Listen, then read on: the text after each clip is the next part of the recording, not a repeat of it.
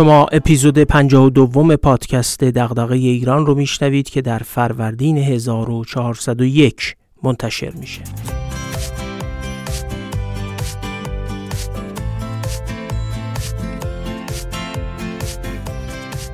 من محمد فاضلی هستم و تو این پادکست از کتابا و متونی میگم که میشه از اونها مباحثی درباره توسعه و بهبود مسائل جامعه ایران رو یاد گرفت یا حداقل به سوالاتی از جنس دغدغه ایران بیشتر و بهتر فکر کرد.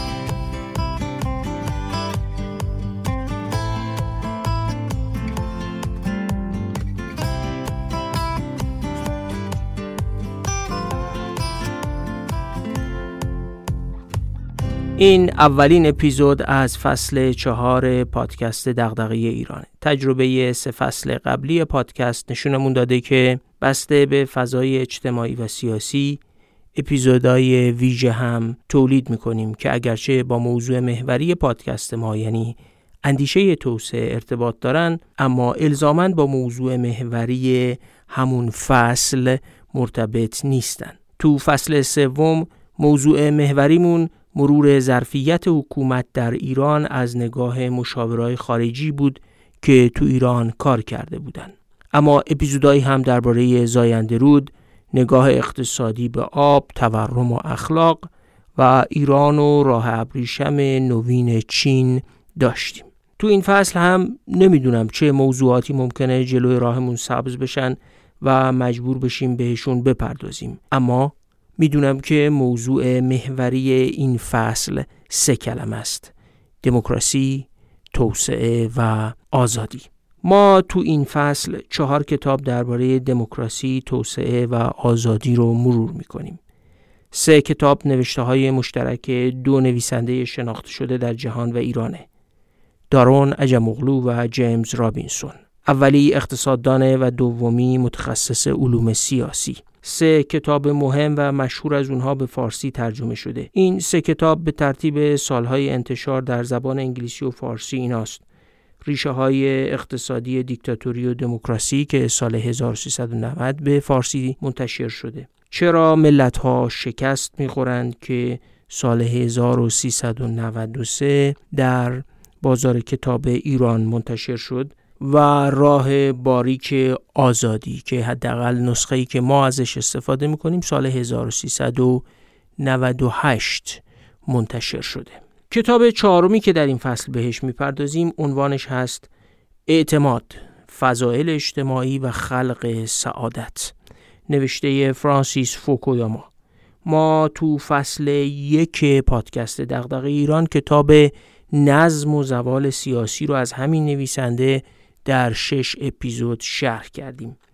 و موضوع اعتماد و سرمایه اجتماعی هم بحث مهمیه که باز تو همون فصل اول با کتاب دامهای اجتماعی و مسئله اعتماد بوروسستاین بهش پرداختیم. امیدوارم بتونیم با توجه به گستره وسیع بررسی که این کتاب انجام میدن متأخر بودنشون و اینکه در هر کدوم از اونها شمار زیادی از ایده ها و نظریه های قبلی درباره دموکراسی، توسعه و آزادی بررسی شده شنونده رو با طیف گسترده ای از اندیشه ها درباره این سه کلمه دموکراسی، توسعه و آزادی آشنا کنیم. این فصل رو با بررسی کتاب ریشه های اقتصادی دیکتاتوری و دموکراسی شروع می‌کنیم. کتاب در دهه 2000 به انگلیسی منتشر شده و سال 1390 با ترجمه علی سرزعیم و جعفر خیرخواهان دو اقتصاددان ایرانی پرکار به فارسی ترجمه شده و نشر کویر هم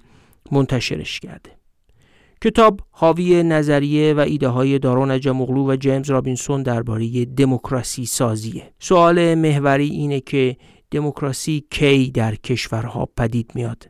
تحت چه شرایطی و چه متغیرهایی روی پیدایش دموکراسی و دوامش تأثیر دارند کتاب یه ویژگی خاص داره. نویسنده های کتاب چهار فصل اول رو به شرح نظریشون اختصاص میدن و از فصل پنجم استفاده از مدل سازی ریاضی بر مبنای نظریه بازی ها رو در پیش می‌گیرن تا ایده هاشون رو از طریق مدل سازی هم آزمایش کنن. کسی که با ادبیات دموکراسی سازی آشنا باشه می‌دونه که این کار نوآوری جالبی در دنیای نظریه اجتماعی و سیاسیه. اغلب متخصصای علوم اجتماعی هم به اندازه عجمغلو و رابینسون ریاضی نمی‌دونن تا چنین کاری انجام بدن.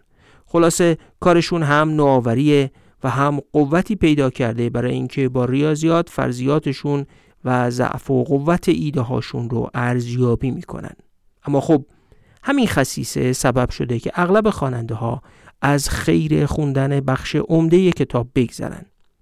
انصافا هم برای خواننده غیر آشنا به نظریه بازی و ریاضیات اون این بخش کتاب هم سخته و هم قابل فهم نیست. این ویژگی کتاب باعث شده که برخلاف دو اثر دیگهشون که خیلی در بین متخصصا و عموم اهل کتاب خواننده پیدا کرده این کتاب اثر عموم پسندی نباشه. ما تو اپیزودهایی که به این کتاب بپردازیم یه جوری اون رو شرح و تعریف می‌کنیم که انگار نه انگار مدل و ریاضی هم توش هست. خواننده ای که علاقمند شد و خواست بیشتر و دقیقتر بدونه خودش میره و کتاب رو با ریاضیاتش می‌خونه.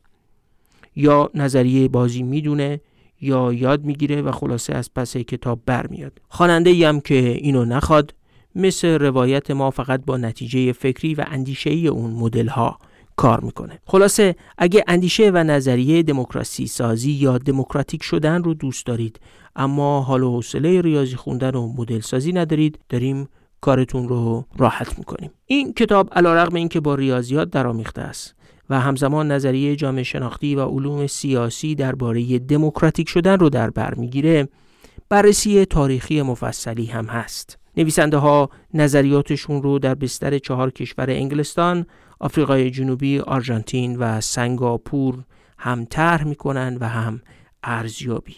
خب پس می‌تونید منتظر باشید که هم در اپیزودهای مربوط به این کتاب و هم در بررسی سه کتاب دیگه کلی تاریخ و موردهای تاریخی رو با هم مرور کنیم اما خب وقتی کتاب رو بخونید می‌بینید که بررسی تاریخ هر کشور در جا به جای کتاب پخش شده و مثلا یه فصل درباره تاریخ هر کشور به صورت مجزا نداره. همین هم باعث شده خواننده دشوار بتونه تصویری یک پارچه از هر کشور و در مقایسه با نظریه کتاب به دست بیاره. کار دیگه ای که ما برای آسون کردن کتاب انجام دادیم اینه که به موقعش هر کشور رو یک جا بررسی می‌کنیم. هرچند که در اصل کتاب در جاهای مختلف بهش پرداخته شده باشه. نکته دیگه اینه که این اپیزود ضرورتا باید نظام مفاهیمی رو که نویسنده های کتاب باهاش کار می‌کنن و بنیانهای ایدهشون رو روشن کنه.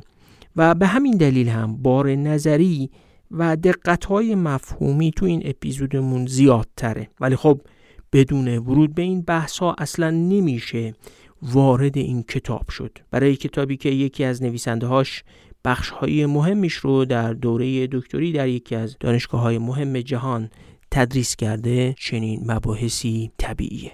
علا رغم اینکه این اپیزود پر از دقت های مفهومی و بحث های نظریه اما خبر خوب اینه که من وقتی در یک برنامه زنده اینستاگرامی یک ساعت و نیم بخش مختصری از ایده این کتاب رو شرح کردم. برام جالب بود که علیرغم همه پیچیدگی های نسبی مباحث قریب 500 نفر تا پایان اون برنامه رو نگاه کردن و بعد از اون هم خیلی بازخوردهای مثبتی داشتیم. بنابراین امیدوارم شما هم همین حس خوب رو نسبت به کتاب پیدا کنید.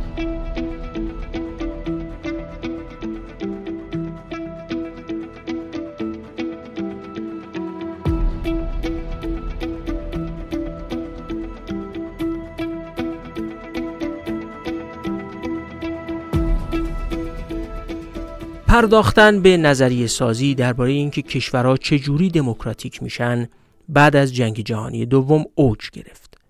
تو فضایی که خاطره نازیسم هیتلری و فاشیسم موج می‌زد استالین یه حکومت دهشتناک تو اتحاد جماهیر شوروی رو انداخته بود چین ماو هم نمودی از اقتدارگرایی بود و جهان غرب خودش رو با اردوگاه ایدولوژیک لیبرالیسم و دموکراسی تعریف می‌کرد سیلی از تحقیقات و کتاب درباره دموکراسی راه افتاد. سه دست نظریه ارائه می شد. اول گونه های مختلفی از نظریه های دموکراسی سازی برای توضیح دادن چرایی و شیوه گذار کشورها از شرایط غیر دموکراتیک به دموکراسی دوم نظریه هایی برای توضیح و تبیین چرایی و چگونگی تحکیم دموکراسی یعنی چگونگی استوار و تثبیت شدن و دووم آوردن دموکراسی های ایجاد شده در کشورهای غیر دموکراتیک. و سوم نظریه هایی برای تبیین شکست دموکراسی ها و بازگشت اونها به شرایط غیر دموکراتیک بر اثر کودتاها یا هر گونه فرایند تدریجی که باعث تضعیف نهادهای دموکراتیک بشه. همینجا توضیح بدم که دموکراسی سازی یه مفهوم ناظر بر تئوری توطعه نیست. منظور از دموکراسی سازی این نیست که یه عدهای خارج از کشوری توطعه می‌کنن تا به اسم دموکراسی نظام یا حکومتی رو ساقط کنن. دموکراسی سازی معادل فارسی واژه دموکراتیزیشن یا دموکراتیک شدن یعنی فرایندهایی که در نظام اجتماعی و سیاسی کشورها طی میشه تا اونها از یک غیر دموکراسی به یک نظام دموکراتیک تبدیل میشن. از اون زمان تا به امروز مطالعات دموکراسی سازی در علوم سیاسی و اجتماعی خیلی رونق داشته. از اون کتابای مهمی که تو اون فضای پر رونق مطالعات دموکراسی نوشته شد کتابی هست به اسم ریشه های اجتماعی دیکتاتوری و دموکراسی که سال 1965 توسط متخصص علوم سیاسی آمریکایی به نام برینگتون مور نوشته شد. استدلال مور که تاریخ پیدایش دموکراسی در انگلستان مورد اصلی تحقیقش بود. این بود که بدون به وجود آمدن طبقه بورژوازی در تاریخ انگلستان پیدایش دموکراسی امکان پذیر نبوده. بورژوازی در ادبیات علوم اجتماعی خیلی خلاصه. به طبقه اجتماعی گفته میشه که برخلاف زمیندارا یا فودالهای قرون وسطایی اروپا منبع ثروت و درآمدشون صنعت و تجارت بود نه کشته روی زمین. همونا که کارخونه دارای اروپا شدن. مور استدلال می‌کرد که بدون این طبقه نوسازی کننده دموکراسی تو انگلستان به وجود نمی اومد. مدرن شدن توسط این طبقه انجام شد. مور بعدش میره سراغ کشورهایی مثل آلمان و ژاپن و نشون میده این طبقه در اونها به وجود نیومد و وظیفه نوسازی و مدرن کردن اقتصاد و جامعه افتاد به عهده دولت و به جای نوسازی از پایین جامعه و توسط طبقه بورژوازی دولت دست به کار شد و از دل این وضعیت هم اقتدارگرایی بیرون اومد که سر به فاشیسم در آلمان و ژاپن زد. استدلال مور در یه جمله مشهور از کتابش خلاصه شد. بدون بورژوازی دموکراسی در کار نخواهد بود. طبیعیه که بحث ما کتاب 500 600 صفحه‌ای مور با اون مرور تاریخی سنگین و استدلال‌های پیچیده‌اش نیست. فقط خواستم بگم که عنوان کتاب عجم و رابینسون دقیقا از همون کتاب گرفته شده و فقط یک کلمش تغییر کرده. اونا به جای ریشه های اجتماعی دیکتاتوری و دموکراسی اسم کتابشون رو گذاشتن ریشه های اقتصادی دیکتاتوری و دموکراسی. همین یک کلمه هم اساس نگاهشون به پیدایش دموکراسی در کشورها رو توضیح میده. اگه مور استدلال می‌کرد که دموکراسی محصول تحولی اجتماعی و پیدایش طبقه صنعتگر و تاجره که جامعه انگلستان رو بر اساس مدل دموکراسی نوسازی کرد اینا می‌خوان با روی کردی اقتصادی به پیدایش دموکراسی نگاه کنن و از اساس مدل دیگه ارائه بدن. اما قبل از اینکه ببینیم نگاه اقتصادیشون به دموکراسی چه معنایی داره باید تعریفشون از دموکراسی رو بدونیم. دموکراسی برای این دو نویسنده دو پایه اصلی داره. یک انتخاب شدن مقامات سیاسی توسط انتخابات و رأی عمومی. و دوم پاسخگو بودن سیاستمدارها در مقابل شهروندان. این تعریف اساسش برآمده از نگاه جوزف شومپیتر به دموکراسی که می‌گفت یک کشور دموکراسی است اگر فرایند سیاسی معینی در آن رخ دهد. یعنی اگر نهادهای سیاسی معینی نظیر انتخابات آزاد و منصفانه و آزادی ورود به عرصه سیاست محقق گردد.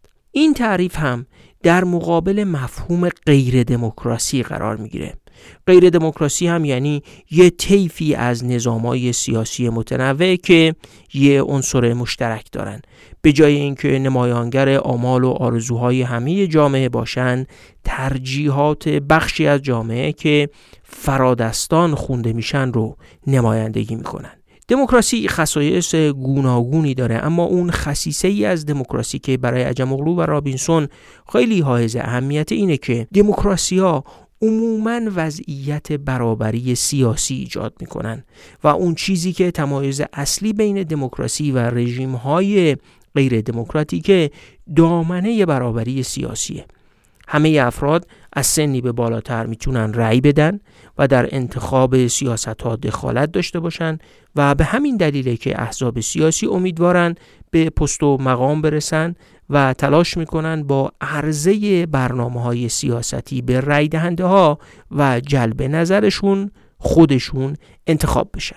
غیر دموکراسی اما حاکمیت فرادستانه. در مقابل دموکراسی که حاکمیت گروه های زیادی است که اکثریت رو تشکیل میدن. غیر دموکراسی رژیمیه در خدمت به قول نویسنده ها فرادستان و طبقه ممتازه و دموکراسی در مقابل رژیمیه که منجر به سیاست میشه که برای اکثریت نسبتا مطلوب تره دموکراسی البته به معنای برابری سیاسی کامل نیست و صدای برخی شهروندا بلندتر شنیده میشه و کسایی که منابع اقتصادی در اختیار دارن می‌تونن از کانالهای غیر انتخاباتی مثل لابیگری و اعمال فشار حتی رشوه دادن و بقیه اقسام اقناع و ترغیب و فشار بر سیاست ها اثر بذارن. نویسنده ها در نهایت به دموکراسی به چشم وضعیت های برابری سیاسی نگاه می‌کنن و غیر دموکراسی ها هم قدرت تصمیم گیری بیشتری به فرادستان میدن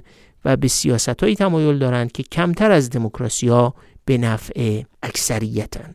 معنیش این نیست که هر آنچه در دموکراسی ها اتخاذ میشه کاملا به نفع اکثریت یا باستاب صدای اکثریته. خودشون این رو نمیگن ولی میشه استنباط کرد که وقتی یه نظام سیاسی انتخاباتی از این خصیصه یعنی از برابری سیاسی دور میشه و به سمت سیاست میل می‌کنه که کمتر به نفع اکثریتن و بیشتر منافع همون فرادستان رو در نظر می‌گیرن علا رغم انتخاباتی بودنش داره به غیر دموکراسی میل می‌کنه. به تعبیر دیگه خصیصه دوم دموکراسی که مد نظر عجم اغلو و رابینسونه در چنین شرایطی نقض میشه یعنی پاسخگویی در برابر اکثریت نقض میشه.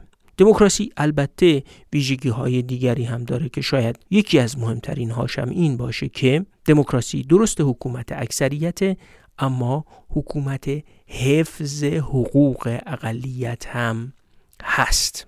دموکراسی برندگان و بازندگانی داره و تعارض منافع این دو گروه از بنیادی ترین ویژگی های دموکراسیه. هر تصمیم قانون یا مقرراتی برندگان و بازندگان ایجاد می‌کنه و همین امر که تعارض پدید میاره اغلو و رابینسون بروز این تعارض بین ثروتمندان و فقرا رو بنیادی ترین تعارض موجود در دموکراسی فرض کردند و بقیه ایده های کتاب هم بر همین مبنا شکل می گیرند.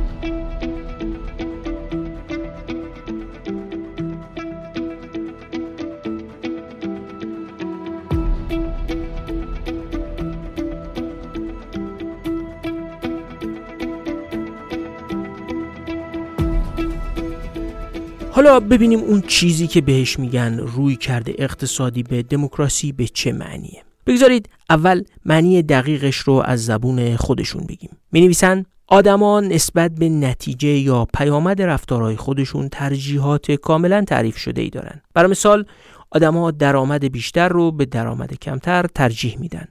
یا اینکه صلح، امنیت، انصاف و بسیاری از فضیلت‌های دیگر رو دوست دارن. اما اون چه اهمیت داره اینه که آدما نسبت به اون چه درکش می‌کنن ترجیحات کاملا مشخص و تعریف شده ای دارن. یعنی گزینه های مختلف. حالا هر گزینه ای که روی میز باشه رو از جمله انتخاب بین دموکراسی در برابر غیر دموکراسی رو بر حسب پیامدهای اقتصادی و اجتماعی اون برای خودشون ارزیابی می‌کنن. بنیان اصلی نظریهشون اینه که آدما برای انتخاب گزینه هاشون پیامد هر گزینه رو حساب می‌کنن و دست به انتخاب می‌زنن گزینه انتخاب کردن می‌تونه انتخاب همسر، خریدن پنیر یا انتخاب از میان دموکراسی یا غیر دموکراسی باشه. تو همه اینا آدما به پیامد کار نگاه می‌کنن و بر اساس ارزیابی که از اون پیامد دارن انتخاب خودشون رو انجام میدن. همین فرض به نویسنده های کتاب اجازه میده که نظریه بازی رو برای مدل سازی ریاضی به کار بگیرن که گفتیم ما بهش کاری نداریم. خب این نگاه رو که بیاریم تو بحث دموکراسی سازی نتیجه چی میشه؟ اینجوری میشه نتیجه رو دید. گروهی از افراد رو در نظر بگیرید که برای اونها دموکراسی و غیر دموکراسی از هر جهت پیامدهای یکسانی داره به جز اینکه دموکراسی براشون درآمد بیشتر ایجاد می‌کنه و طبیعیه که اونا درآمد بیشتر رو به درآمد کمتر ترجیح میدن. مناقشه رو البته میشه از همینجا شروع کرد و گفت آقای عجم اغلو و رابینسون دموکراسی فقط به خاطر درآمد بیشتر که مطلوب نیست.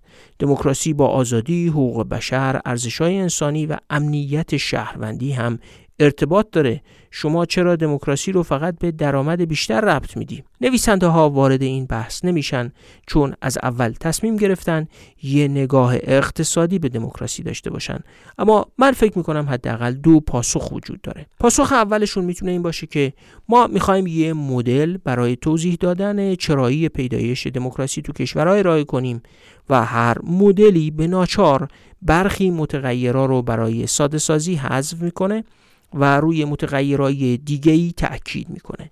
مهم اینه که مدل ما بتونه پدیده عظیم و تاریخی دموکراسی سازی رو توضیح بده. پاسخ دومشون هم می‌تونه این باشه. آزادی حقوق بشر ارزشهای انسانی و امنیت شهروندی که تو دموکراسی برای همه مهمه غیر از مطلوبیت ذاتی که دارن و قابل تقلیل به درآمد نیست و خودشون فی نفس مهمن اما سبب افزایش درآمد هم میشن. آدمای آزادی که امنیت شهروندی دارن حقوق بشرشون رعایت میشه و به ارزشهای انسانی در جامعهشون احترام گذاشته میشه. طبیعیه که می‌تونن خلاقتر، نوآورتر، فعالتر باشن و درآمدشون هم افزایش پیدا کنه. پس احترام به این ارزش ها رو میشه از زاویه درآمد کمتر یا بیشتر هم دید. جالبه که این نگاه اقتصادیشون به دموکراسی یه باستاب تاریخی هم داره. اونا به گفته ای از یه فعال سیاسی انگلیسی به نام جی آر استفنز در سال 1839 ارجاع می‌کنن که گفته قضیه رأی همگانی قضیه کارد و چنگال است. قضیه نان و پنیر است. به نظر من مقصود از حق رأی همگانی این است که هر کارگر عادی در این سرزمین این حق را خواهد داشت که کتی مناسب بر دوش کلاهی مناسب بر سر سقفی مناسب بر بالای خانه و شامی مناسب روی میزش داشته باشد. این عبارت بر این دلالت داره که دموکراسی می‌تونه به دلیل ترجیح ایدئولوژیک افراد یا نسبتش با حقوق سیاسی و اجتماعی هم مطلوب باشه. اما دموکراسی به شدت اهمیت اقتصادی داره و باید کارکرد اقتصادی هم داشته باشه.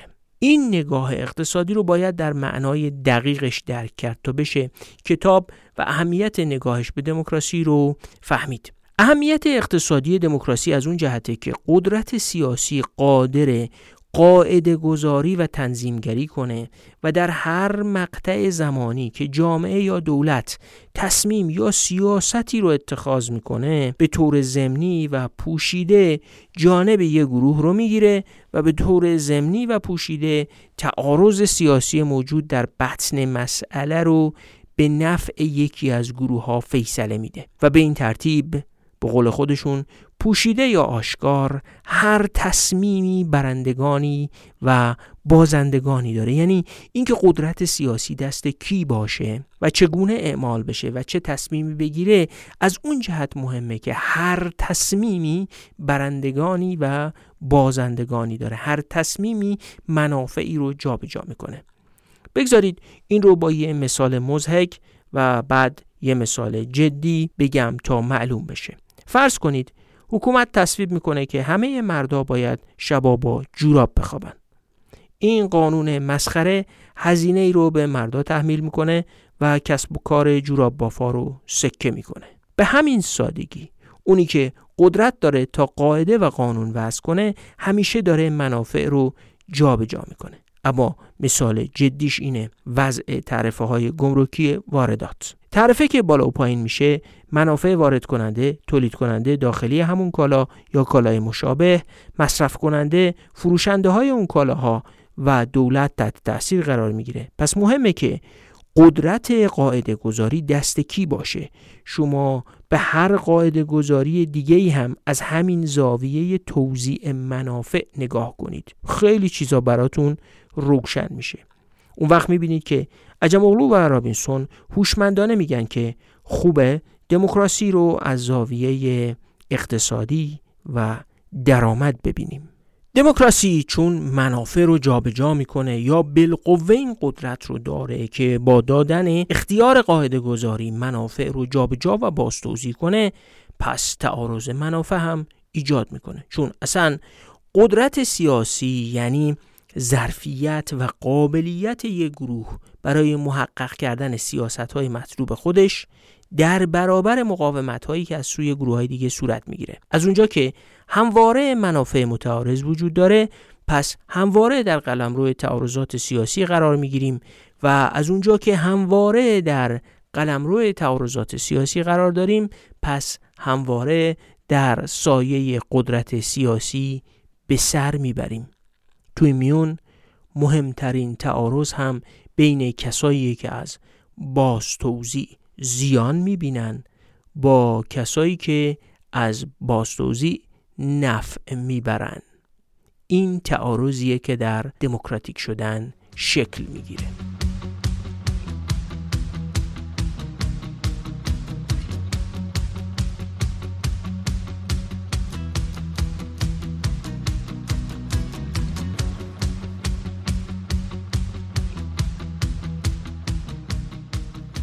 چون گفتیم قدرت سیاسی می‌تونه منافع رو جابجا و بازتوزیع کنه پس خیلی مهمه.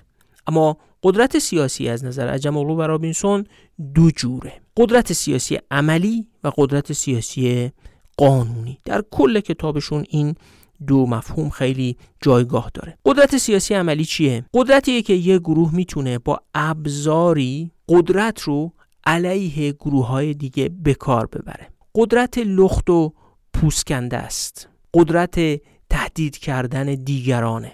در یک غیر دموکراسی شهروندا مادامی می‌تونن قدرت سیاسی داشته باشند که بتونن به شکل قابل اعتنا و قابل اعتمادی تهدید به ناآرامی یا انقلاب کنن و به منافع اقتصادی و اجتماعی فرادستانی که قدرت سیاسی رو کنترل می‌کنن آسیب بزنن. قدرت عملی یعنی قدرت کف خیابون یعنی قدرت استفاده از خشونت علیه یکدیگر یا علیه دولت. مسئله عمده قدرت عملی اینه که حالت گذرا داره. مردم ممکنه به دلیل رکود اقتصادی یا تورم بریزن تو خیابون و قدرت عملیشون رو نشون بدن.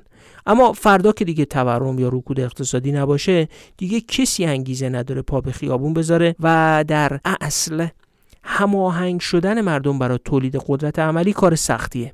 بهش میگن معمای هماهنگی. اینجاست که صورت دیگه قدرت سیاسی اهمیت پیدا می‌کنه. صورت دیگه قدرت سیاسی واگذاری قدرت در چارچوب نهادهای رسمی به فرد یا گروهه. برنده انتخابات می‌تونه تصمیم سیاسی بگیره و تحت قواعد مشخصی قدرت رو اعمال کنه. نه به این دلیل که توان اعمال خشونت بیشتری داره یا می‌تونه مستقیم به بقیه آسیب بزنه بلکه به این دلیل که قدرت به صورت مشروع بهش واگذار شده. مردم رأی دادن و گفتن مثلا برای چهار سال قدرت دست تو و حزبت باشه.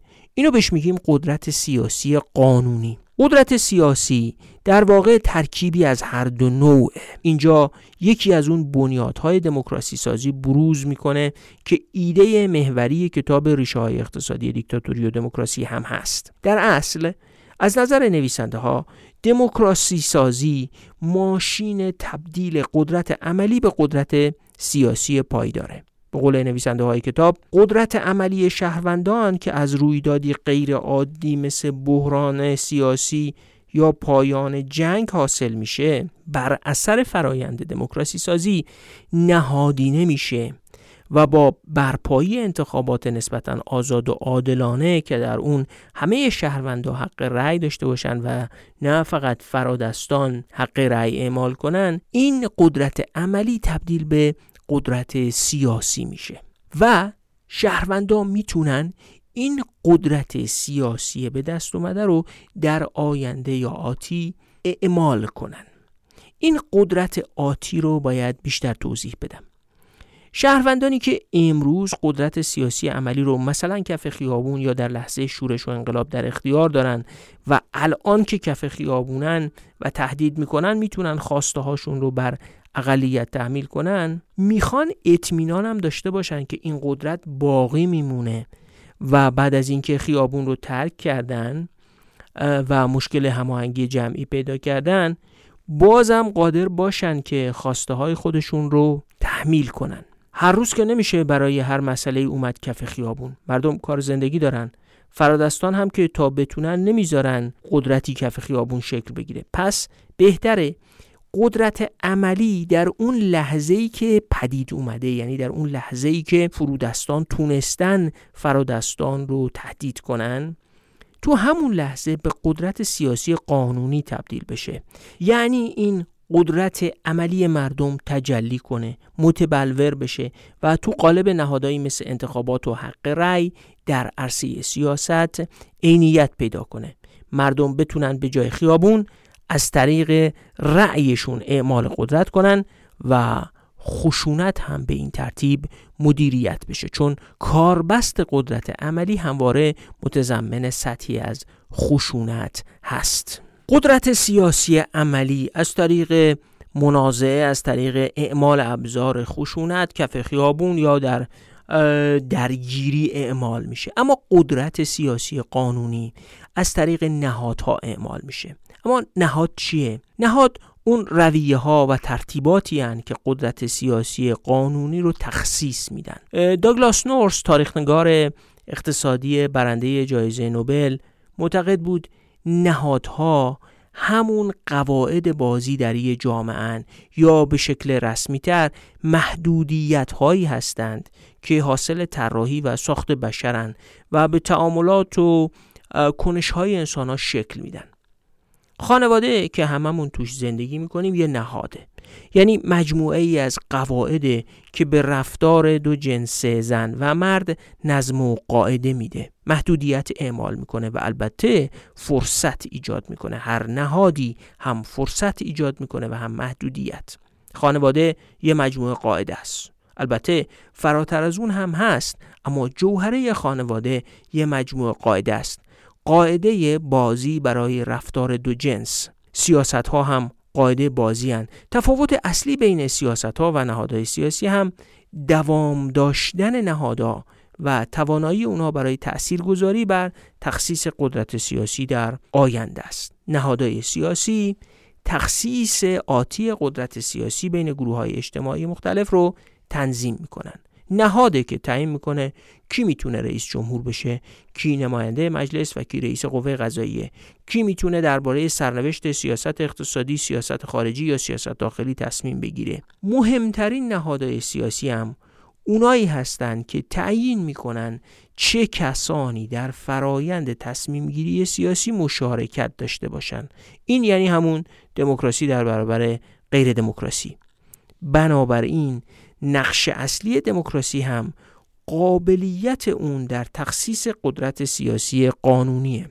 در دموکراسی نسبت به غیر دموکراسی اکثریت از قدرت سیاسی بیشتری برخوردار میشه. پس اینکه دموکراسی ها منافع اکثریت شهروندان رو بیش از غیر دموکراسی ها لحاظ می‌کنن پیامد مستقیم این قضیه است که اکثریت در دموکراسی ها نسبت به غیر دموکراسی ها قدرت قانونی بیشتری پیدا می‌کنن. نهادها دو ویژگی مهم دارن. اعتماد به وجود میارن و محدودیت وضع می‌کنن. شما برای تمرین به خانواده فکر کنید. خانواده اعتماد پدید میاره. زن و شوهر به هم اعتماد می‌کنن بچه ها به والدین اعتماد می‌کنن اعضای خانواده همه به هم اعتماد می‌کنن و البته محدودیت. وقتی خانواده تشکیل شد زن و مرد درون خانواده با هر کسی دیگه نمی‌تونن رابطه داشته باشن. بچه ها هر شب نمی‌تونن برن یه جا بخوابن و نوع روابط محدودیت ایجاد می‌کنه. تو امان فرصت هم ایجاد می‌کنه. خانواده است که فرصت تربیت فرزند میده فرصت بروز عواطف رو میده. پس هر نهادی ترکیبی است از محدودیت و فرصت به علاوه خلق اعتماد. با دوام بودن نهادها و محدودیت هایی که بر رفتار وضع می‌کنن اعتماد پذیری پدید میاره همین اعتماد پذیریه که در روابط فرادستان و فرودستان در دموکراسی بسیار اهمیت داره. نهادا با دوامن و افراد روی اونا سرمایه گذاری می‌کنن. بشر قرن هاست که روی نهاد خانواده سرمایه گذاری کرده. هر کسی یا اکثریت قاطع آدما راه آیندهشون رو به نوعی از مسیر خانواده جستجو می‌کنن. افراد خودشون رو با نهادها تطبیق و وفق میدن و همین وفق یافتن افراد با قواعد نهادی و شکل گرفتن انگیزه ها بر اساس قواعد نهادهاست که دوام نهادها رو بیشتر و تغییر دادنشون رو هم بسیار پرهزینه می‌کنه. کلا تغییر دادن نهادها وقتی شکل گرفتن و قوام پیدا کردن خیلی سخته. مثل اینکه کسی بخواد نهاد خانواده رو تغییر بده. نهادها البته بر حسب ماهیتشون تغییر هم می‌کنن اما سخت تغییر می‌کنن. و بنابراین غیر واقعیه که تصور بشه دموکرات یا حتی غیر دموکرات می‌تونن آزادانه درباره ساختار نهادهای سیاسی در هر دوره‌ای دست به بهینه سازی بزنن. یعنی اونا نمی‌تونن به هر نحوی که دلشون خواست نهادها رو برای منفعت خودشون تغییر بدن. کما اینکه آدما نمی‌تونن به تنهایی نهاد خانواده رو هر جوری که خودشون میپسندن تغییر بدن. خانواده البته تغییر می‌کنه ولی خیلی کند و در طول نسلهای مختلف. همین اتفاق در مورد نهادهای سیاسی هم میفته با فرق قائل شدن بین قدرت سیاسی عملی و قدرت سیاسی قانونی میشه فرایند دموکراسی سازی یا دموکراتیک شدن رو از نگاه عجم اغلو و رابینسون اینجوری تعریف کرد دموکراسی سازی یعنی فرایند تبدیل کردن قدرت سیاسی عملی اکثریت به قدرت سیاسی قانونی برای اکثریت به چه منظوری؟ به منظور تثبیت نهاد انتخابات به عنوان اصلی ترین سازوکار تصمیم گیری و به منظور پاسخگو کردن فرادستان در برابر فرودستان. خب طبیعیه که دموکراسی سازی یه سازوکار کنترل خشونت هم میشه. اگه قرار بشه که تصمیم گیری در جامعه از مسیر انتخابات و صندوق رأی صورت بگیره دیگه نیاز به اعمال قدرت عملی یا همون قدرت آسیب زدن به دیگران کم میشه و بنابراین خشونت خود به خود مدیریت میشه پس مدیریت خشونت رو هم میشه به عنوان یکی از بزرگترین فضیلت های دموکراسی یاد کرد.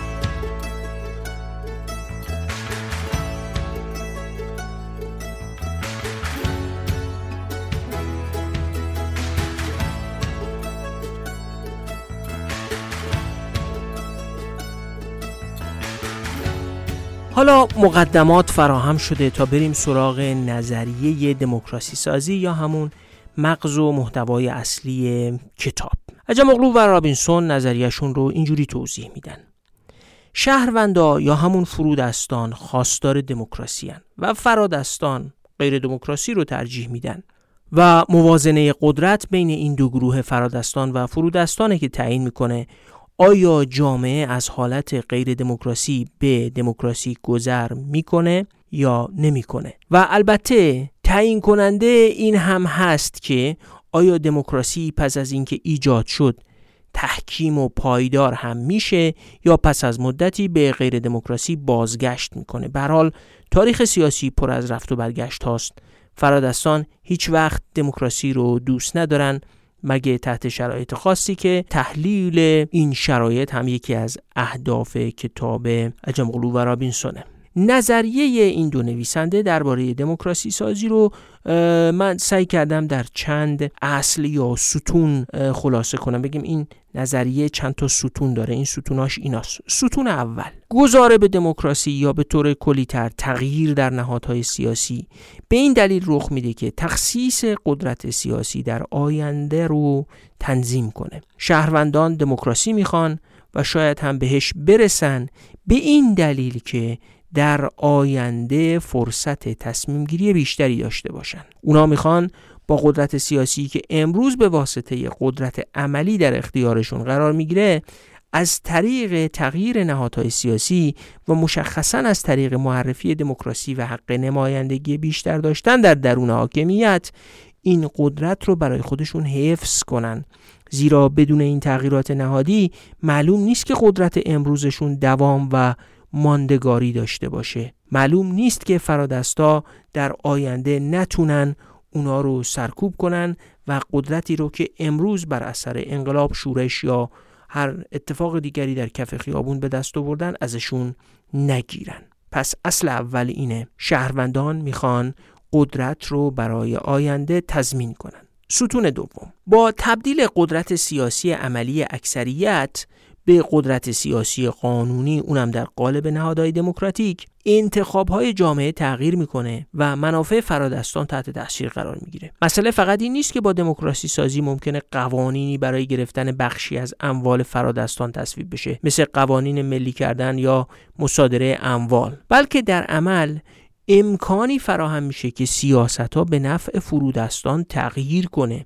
ممکنه قوانین به گونه ای تغییر داده بشه که نظام آموزشی رایگان برای همه ایجاد بشه. نظام استخدامی که قبلا فقط دست فرادستا بوده حالا افراد شایسته فرودست رو هم انتخاب کنه. مالیات روی اموال فرادستان وضع بشه و درآمد مالیاتی به نفع فرودستا خرج بشه. و ممکنه درآمدهای دولت به جای اینکه صرف دادن رانت به فرادستا بشه برای بهبود وضع بهداشت عمومی و سلامت توده مردم هزینه بشه. اینا همه یعنی بازتوزیع که اثر دموکراسیه. یه موقعی با تمرکز بیشتر بر تاریخ این اثرات دموکراسی رو بررسی می‌کنیم.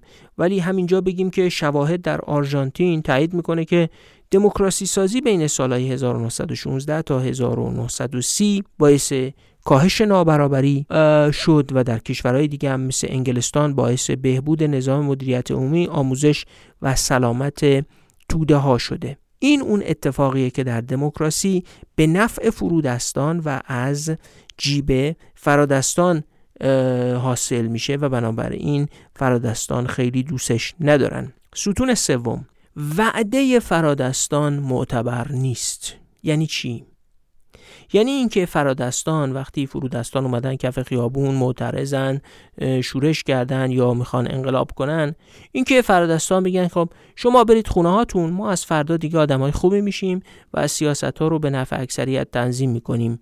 این گفته ارزشی نداره دلیلی نداره که به وعده هاشون عمل کنن. وقتی وعده معتبر میشه که تصمیمات سیاسی تصمیمات فرادستان نباشه و تصمیم گیری تو دست خود فرودستان قرار بگیره و اونا همون سیاست هایی رو تصویب کنن که ترجیح میدن. یعنی باید قدرت سیاسی به شهروندان منتقل بشه و گذار به دموکراسی یا دموکراسی سازی دقیقا یعنی همین یعنی انتقال قدرت به شهروندان. به قول عجم اغلو و رابینسون گذاره به دموکراسی قدرت سیاسی آینده رو از فرادستان به شهروندان جابجا جا می‌کنه و به طبع اون تعهدی معتبر جهت اجرای سیاست های آتی مطلوب اکثریت در آینده به وجود میاره. یعنی اعتبار برای اینکه در آینده سیاست های مطلوب اکثریت اعمال بشه اینه که قدرت هم به اکثریت منتقل بشه. نه اینکه فرادستان هی تون وعده بدن که ما باشه آدم خوبی میشیم و سیاست هایی به نفع شما اعمال می‌کنیم.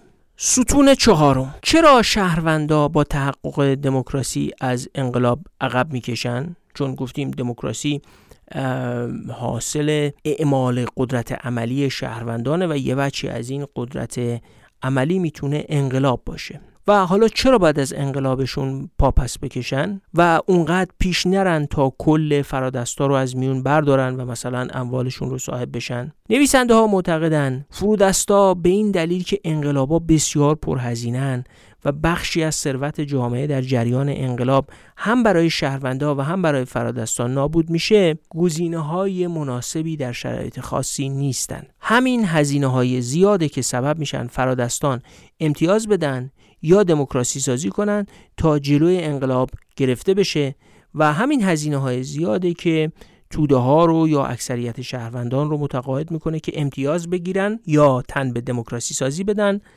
و دست از انقلاب بکشن. ستون پنجم. شهروندان همیشه از انقلاب کردن کوتاه نمیان. چون ممکنه به این نتیجه برسن که فرادستا دروغ میگن یا حتی اگه دموکراسی هم محقق بشه اون رو این فرادستا یه جوری دستکاری می‌کنن تا جلوی تصمیمات به نفع اکثریت رو بگیرن. و به همین خاطره که در مواقعی در تاریخ اعتراضات شهروندان به انقلاب ختم میشه و نه دموکراسی سازی و وعده های فرادستان باور نمیشه. ستون ششم. طبق این استدلالی که تا اینجا اومدیم گذار به دموکراسی یا دموکراسی سازی لحظه شکل می‌گیره که شهروندان موفق میشن با قدرت عملی خودشون قدرت فرادستان رو به چالش بکشن و از طریق شورش یا تهدید به خشونت امکان انقلاب و به هم زدن نظم موجود رو ایجاد کنن. بعد با همین تهدید به برهم زدن نظم موجود سعی می‌کنن قواعد نهادهای سیاسی رو به نفع خودشون و به شکل دموکراتیک تغییر بدن. طبیعیه که فرادستا بخوان این فرایند رو متوقف کنن و تلاش هم می‌کنن با وعده هایی که میدن انقلاب یا برهم ریختن نظم موجود رو متوقف کنن. مسئله اینه که وعدهشون چقدر معتبره. معلوم نیست شاید فردا انجام این وعده ها به نفعشون نباشه و انجام هم ندن. درسته که فعلا تو بحث نظری هستیم اما یه مثال تاریخی کوچیک کمکمون می‌کنه.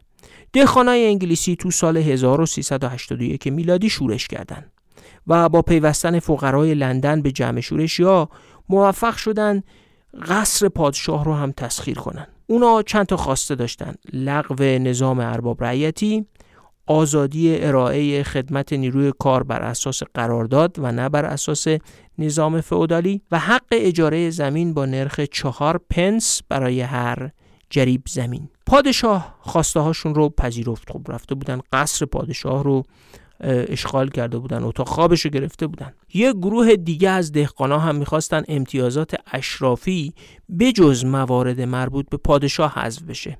جز خواسته هاشون اینا هم بود. مصادره اموال کلیسا و باستوزیش بین مردم که شاه با اینم تحت فشار موافقت کرد.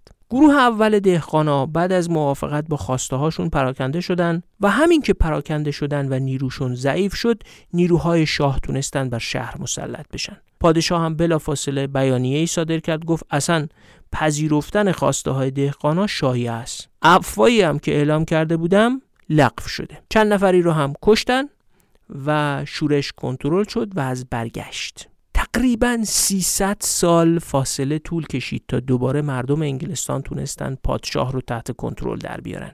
خود این نشون میده که چقدر تبدیل کردن قدرت عملی و جمع کردنش و تبدیل کردنش به نهادهای سیاسی قانونی کار سختیه. البته شواهد تاریخی دیگه هم نشون میده که اکثر گذارها به دموکراسی تو اروپای قرون 19 و 20 و هم تو آمریکای لاتین قرن 20 در آستانه شورش های اجتماعی و تهدید به وقوع انقلاب صورت گرفته. این تجربه تو مستعمره های اروپایی در دهه های 1950 و 1960 و در کشورهای آفریقایی و کشورهای اروپای شرقی هم تکرار شده. نویسنده های کتاب گفته های ارل گری نخست وزیر انگلستان در سال 1831 رو مثال میارن تا بخشی از این فرایند رو روشن کنن. این نخست وزیر لایحه‌ای رو ارائه کرده بود برای دادن حق رأی به شهروندان. مخالفاش می‌گفتن تو چرا دنبال دادن حق رأی به فرودستانی؟ اونم تو نطقش تو پارلمان میگه هیچ کس به اندازه من مخالف مصمم پارلمان های سالانه حق رأی همگانی و برگه رأی نیست. هدف ما طرفداری از این امور نیست بلکه خاتمه دادن به چنین آرزوها و برنامه است. محور برنامه اصلاحی من جلوگیری از وقوع انقلاب کاملا محتمل و اصلاحاتی است که نظام را حفظ کند. نه اینکه آن را واژگون سازد. این یعنی چی؟ یعنی تهدید خشونت به عنوان نقطه آغاز دموکراسی سازی عمل کرده. آقای نخست وزیر می‌دید که مردم دارن شورش می‌کنن و نارضایتی به حدی است که کل سیستم رو تهدید می‌کنه. بنابراین یه معامله صورت می‌گیره. اون معامله اینه که حق رأی بهشون میدیم. قدرت عملیشون رو که الان کف خیابون داره جامعه رو تهدید می‌کنه یا در اصل فرادستان رو تهدید می‌کنه تبدیل به نهادهای سیاسی می‌کنیم و اونا مطمئن میشن که در آینده این نهادهای سیاسی به نفع اونا تصمیم می‌گیرن و در مقابل از خیر برهم زدن کل سیستم انگلستان در قرن 19 هم میگذرن. ستون هفتم استدلال عجم و رابینسون اینه و خیلی هم مهمه. میگه فرادستان در مقابل تهدید شورش یا اعمال خشونت از سوی اکثریت و توده ها سه تا گزینه در اختیار دارن. یک می‌تونن امتیاز بدن تا توده ها دست از اعتراض بردارن. دو تن به دموکراسی سازی بدن و سه سرکوب کنن. خصوصا که سرکوب کردن برای فرادستان جذابیت هم داره چون می‌تونن در این حال که قدرتشون رو حفظ می‌کنن هیچ امتیازی هم ندن. فقط مشکل اینه که سرکوب کردن به شدت هزینه برداره. سرکوب کردن به کشته شدن افراد می انجامه مشروعیت داخلی و بین المللی حکومت رو از بین می‌بره. ممکنه باعث تحریم و انزوای بین المللی بشه و اگه سرکوب موفق عمل نکنه فرادستان با عواقب خطرناکتر ناشی از مردمی که حالا بر اثر سرکوب خشمگین هم شدن مواجه میشن. به این ترتیب دموکراسی سازی وقتی اتفاق میفته که امتیاز دادن کفایت نمی‌کنه و توده ها با امتیاز گرفتن مثلا اینکه مقداری منافع مادی بهشون برسه یا چند امتیاز اجتماعی کسب کنن کوتاه نمیان و سرکوب هم در محاسبات فرادستان گزینه با صرفه یا امکان پذیری به نظر نمی‌رسه. اینجاست که گزینه سوم یعنی دموکراسی سازی یا همون تن دادن به مقرر شدن قواعد و نهادهایی که قدرت سیاسی قانونی رو از فرادستان به فرودستان منتقل کنند در دستور کار فرادستان قرار می‌گیره. به علاوه توده ها هم دموکراسی سازی رو به انقلاب ترجیح میدن. در اصل لحظه دموکراسی سازی یه چهار راهه. چهار راه دموکراسی. البته این عنوانیه که من روی اون گذاشتم و نویسنده ها به کار نبردن. این چهار راه ایناست. راه امتیاز دادن راه دموکراسی سازی یا راه سرکوب با انتخاب فرادستان و یه راه هم راه انقلاب کردن یا انقلاب نکردن و پذیرفتن دموکراسی سازی توسط فرودستان.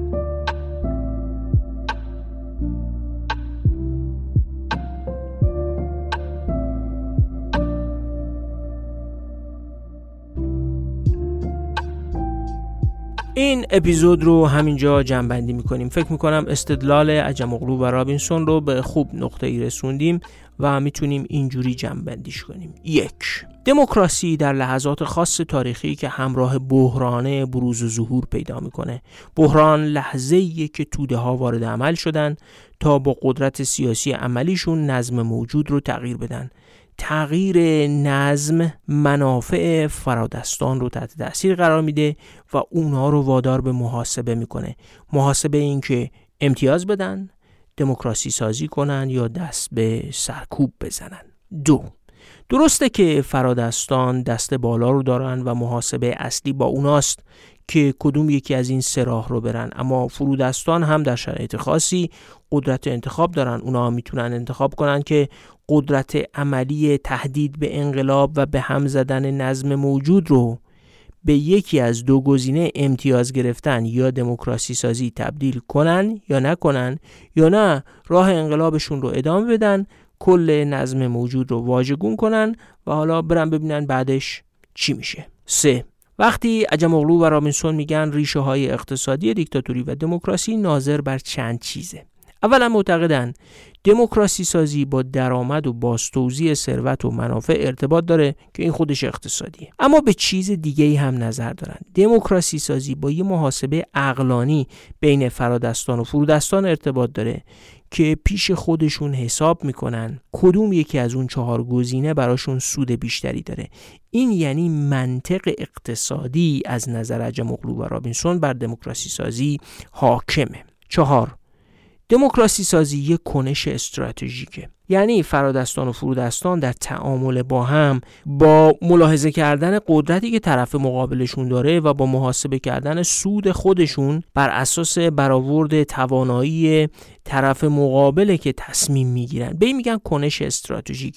یعنی هر کنشگری ترجیح و اولویت خودش رو بر اساس ملاحظه توانایی و سود خودش در قبال توانایی دیگری محاسبه می‌کنه. خودش تنها تصمیم گیر نیست.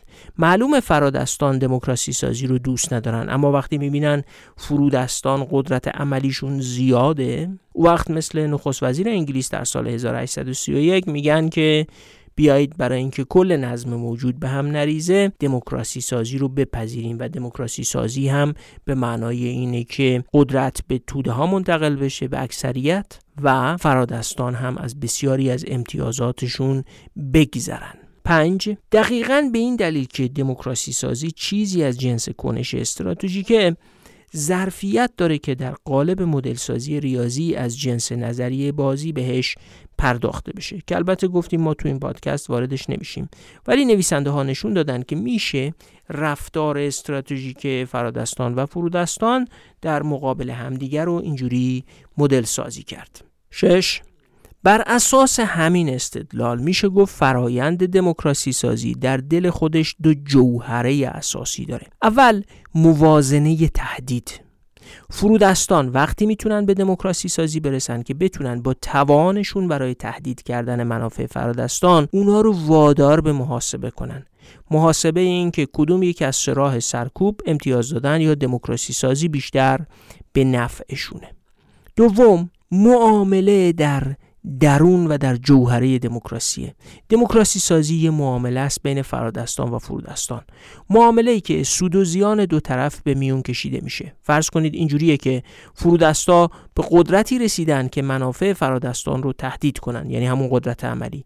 و حالا میگن یا بخشی از قدرتتون رو واگذار می‌کنین و اجازه میدین نهادهای دموکراتیک مستقر بشه یا ما با قدرتمون بسات منافع شما رو به هم میریزیم. فرادستان هم از بین از دست دادن بخشی از قدرتشون به واسطه دموکراسی سازی و حفظ بقیه قدرت و منافعشون و در عین حال دست نبردن به سرکوب و خسارات ناشی از اون دست به انتخاب می‌زنن. این یه معامله است. محاسبه اقلانی در خصوص سود و زیان طرفین در مرکز این نظریه جا می‌گیره. سوال مهم اینه که این محاسبه تحت تاثیر چه عواملی صورت می‌گیره؟